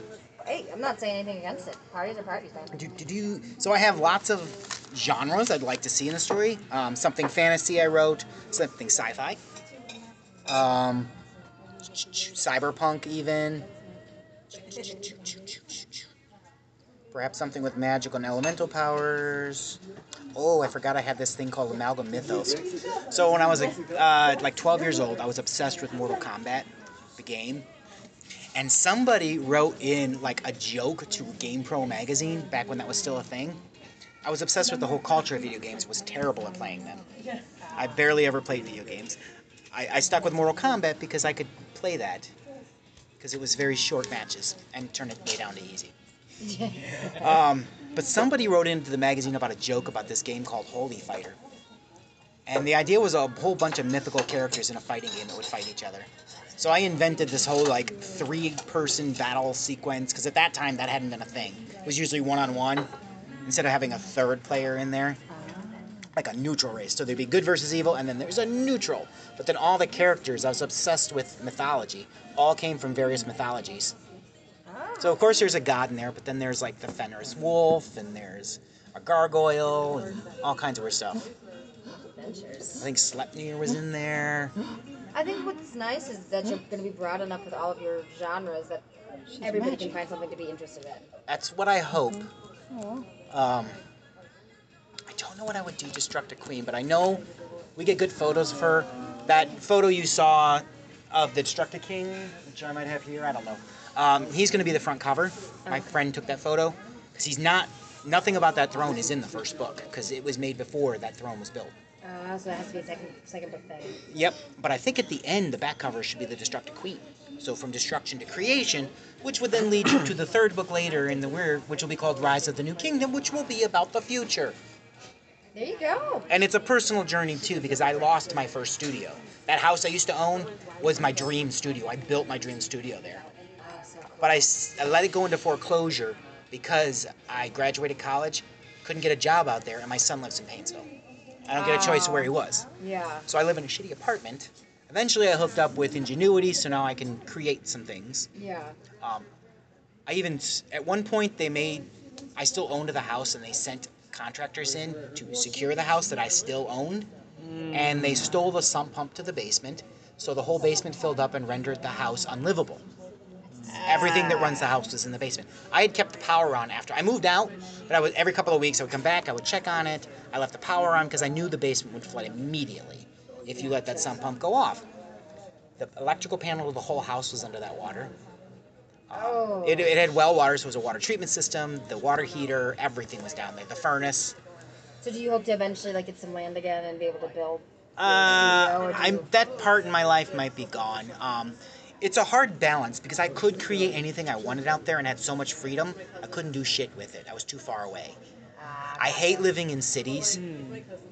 This I can mentor I can tolerate, but a bigger city, so going any closer to Cleveland would probably be a little beyond my comfort zone. Like I don't mind going into Cleveland. I hate just living there. I hate the traffic, things like that, the lack of freedom. Gotcha. Um, I don't mind doing things there. I just don't want to live there. And Mentor's already given me enough trouble. People look at me shifty when I'm trash picking. It's a lot easier to trash pick in Ashtabula County. Um, Every once in a while, treat yourself and go out there. hmm But nobody told me I couldn't put a 10 foot cross made out of TVs in my backyard There you go. or set it on fire. That was illegal. Bonfires are pretty. That was illegal, but there was no one to stop me. There's no cops out there. Yeah, they don't usually. There's no cops. No one stopped us for Destructicon either, although we had lots of people that would slow down their car and just stare as they drove by. The speed limit on that road was like 55. Out of jealousy, I'm sure. Oh no, they were fucking terrified. And then they would see us looking at them and would speed up again. Because we were all wearing these You're Jason masks. Oh, half of it was half the event was literally about feeling like a badass. It was about getting out that rage and anger and anything that might be holding you back. Yeah. I called it an art event. Most of the people who showed up was just for the thrill factor of breaking shit. I mean, like, Um, the rage rooms. It's kind of like a big scale version of that, Okay. which I do want to try to get one of those at Rooms to Let. I want to put a destructor room together. It, if they let me. So, hmm maybe something with vampires, supernatural. Uh, dream logic is perfectly acceptable. oh yeah, absolutely. I, uh, Can't do nothing without derail real you logic. from what you're doing, but about four years ago, for New Year's, uh, we had the back of the warehouse. And we were collecting like, you know, a lot of people throw their own dishes and glasses and all that, bottles, and then we just. Smashed it all up. Aiden is out in the back there smashing up it was videotapes like, all the know, you time. throw- we had like uh, bowling balls, bats, hammers. I mean, you can throw the the stuff yourself. You know. So we made custom uh, weapons for this event. One of them's called the Wrecking Ball. I still have it. Imagine a bowling ball. You wrap it in uh, four belts, and then you wrap that in duct tape so you can go. I still own that. I put a little smiley face on it too. The- or we. Uh, I must use this. the one. home wrecker is a steel baseball bat filled with concrete. You have to tape the shit out of it, or the concrete falls right out because you break it when you get How loose. heavy is that thing? It's pretty heavy. It's concrete it's sitting up alone. on my uh, my wall. That is a strong wall. You have a lot of I tools make to- sure I put up stuff in You studs. don't want them when you want them to break it, then you just don't break. We uh, hitting a TV with a baseball bat is ineffective. Hitting a TV like the black Hitting plastic, the TV yes. with a Wii remote though. Or if you try to hit in the front though, you're just gonna hurt yourself. Um, unless you fill it with concrete. A sledgehammer works fine though. Oh yeah. Um, there, I have a YouTube channel, so you can check out all of them. There were seven events. Ah! You have the Oh my God. The videos from Show uh, Hex. the Did you- World of Destruction, right? Huh? you have the videos for the World of Destructicon? Destruction. Yeah. Yep. What? What? Oh, that, that's cool effects. Oh my. Um, so the religious aspect, the thing is called the word, and religious religion is used very loosely in that. It's basically like anything that you worship is basically the words, the iconography behind it. Iconography? I. Iconography. Yes. So anything that you say can be true is true. Because we say it is true, and we make it up on the spot. I need to. Okay. That's in Lord's Temple basement. At some point, I want to introduce you to my friend Aiden, and it's going to be hard because uh, they live in Chicago, uh, but they come here uh, uh, every couple weeks. Um, I because forgot about Mobius script. That's a complicated thing. because they're they're the Dudeist priest I was telling you about. Um, speaking of an Aiden, the those two sculptures you see there, by the way, in those pictures, 14-year-old helped me build them. Sometimes he didn't like me very much. your little slave. Oh yeah. This is, are you the hey man? And Babs? They're so small. Aw, these Oh yeah, stuff that is me. Sorry, I also put up videos of my son on there. That's my son playing a piano. There, go into the I was playlist. just trying to like That's me. a- there, That's was another one on there too. Go. Uh, yes.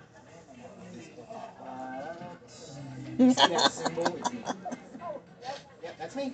That's you. Go into the There you are. playlist. You'll find Destructicon. You'll find an art playlist. So a long time ago, my friend thought he wanted to do radio plays, kind of podcast style. So we had like weeks, a few weeks worth of sessions where we jotted down ideas. I want to reuse some of that content. One of them was called the Maker's Verse. It was about this universe of artists and creators who are all basically gods to us, but they're artists who make their own little worlds. Think of like a factory that pumps out these little kits for artists to make their own worlds, and it's all just a big ass art project for them. But to all the people living on it, we could just be someone's little art project. Like Hey Zeus was one of the guys that ran the engines to create the worlds. And then uh, I think one of the storylines relied on the fact that somebody was getting in trouble because one of the artists gave his creations in the world choice. Gave them free will.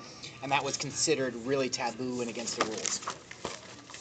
Because then, what if they choose to do the wrong thing? All right. So just a framework for those of you who are writers. Who's familiar with the Spoon River Anthology? I I've, I'm not a writer, but like I, would, like I, almost- I, saw it, I saw it performed once. So like good. every story in there is from the perspective of someone in this graveyard. I'm hoping at some point I can like throw a character at someone and get something like that pitched out too. So you can just write their own story. It either can be an origin story, it could be a biography, it or it can just be they're doing this thing. Yeah, I, I would be happy to, to, to like like play around with any of these. Um, if you guys, I know I already have some of you guys anyways, but if you'll write down your name and email, I'll send you this Google Drive link that has all these files. Yay. And then you can peruse. it. It is a massive amount of content. Like I bet it's. it's be I'll send hefty. you a little guide that says where to start. Because it also includes those books. Every idea I've ever had for this goes in there. The Mobius script I was just telling her about is in there. Um, Eli's burlesque stuff, which is what is Monsieur Monarch, is in there. Oh, okay. Eli's the name of the person I based it off of. Is that um, oatmeal? Yes. Okay. I thought. I thought I recognized the art style. Yeah, Uh, oat, oatmeal, oatmeal got got got some. I distinct really like- want a guy named Edward Thomas Cetera. Oh. Did, see, you got it. the Great Lie. That's his name of his story. But that should be one of that. Uh, where's where does she say that? Ambivalentes. Maybe he could be the first ambivalente. There you go. Look, building it. Because I wrote his story, it's called The Great Lie.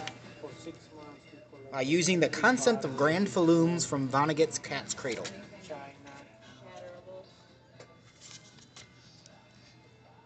Such a cheesy name, too. Mhm. William Gibson. If you guys are If into I'm sci-fi, like in a gentle like. uh, you should look into William Gibson. Like if I'm tired. He's a classic if writer I'm who gotta invented go the quick, word then no. But cyberpunk. if I can take Oh, my yeah, time, I've heard of Cyberspace. Be aware of my writing. Then yes. Uh, he wrote Johnny Mnemonic. What was the one third? Uh, the, the et cetera person. Guys, even if it's a little Oh, hard on the Edward nose. Thomas, etc. You I, I said I wrote the con. Anne Percy Sand. Anne Percy. Sand. It doesn't look like it's really taken on the road. Emperor. It's just kind of back here. AP Sand. I was like, I why don't is this so I'm like, I'm on the east side, that's why. It's like a permanent thing you guys get. That's ruined. I'm not sure if I West side was some jail, and I'm like, Then I realized, wait, The hell it's is this Am gross stuff person, in not there? Anne. Yeah, no, I like it. No, Anna's fine though. We can take a little bit of license with our uh, pun names.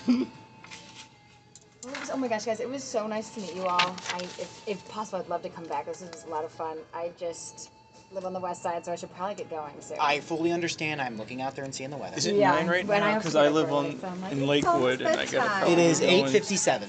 Yeah. Well, I didn't even. I gotta Did get everyone write check. their stuff down?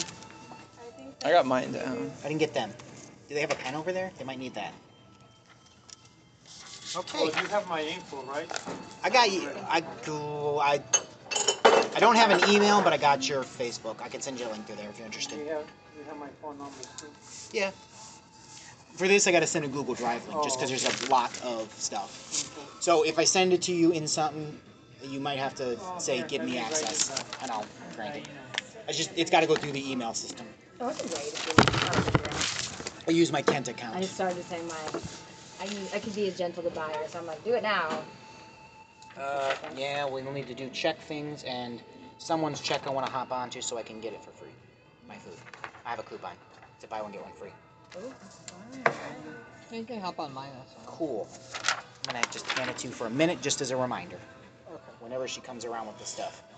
Okay, feel free to steal books. I forgot to mention some of the Jigsaw books are back in that stack that's over there too. And I'm gonna hit stop recording. Watch us suddenly say something brilliant now that I've hit stop. Nobody talk the rest of the night. Speak with your eyes.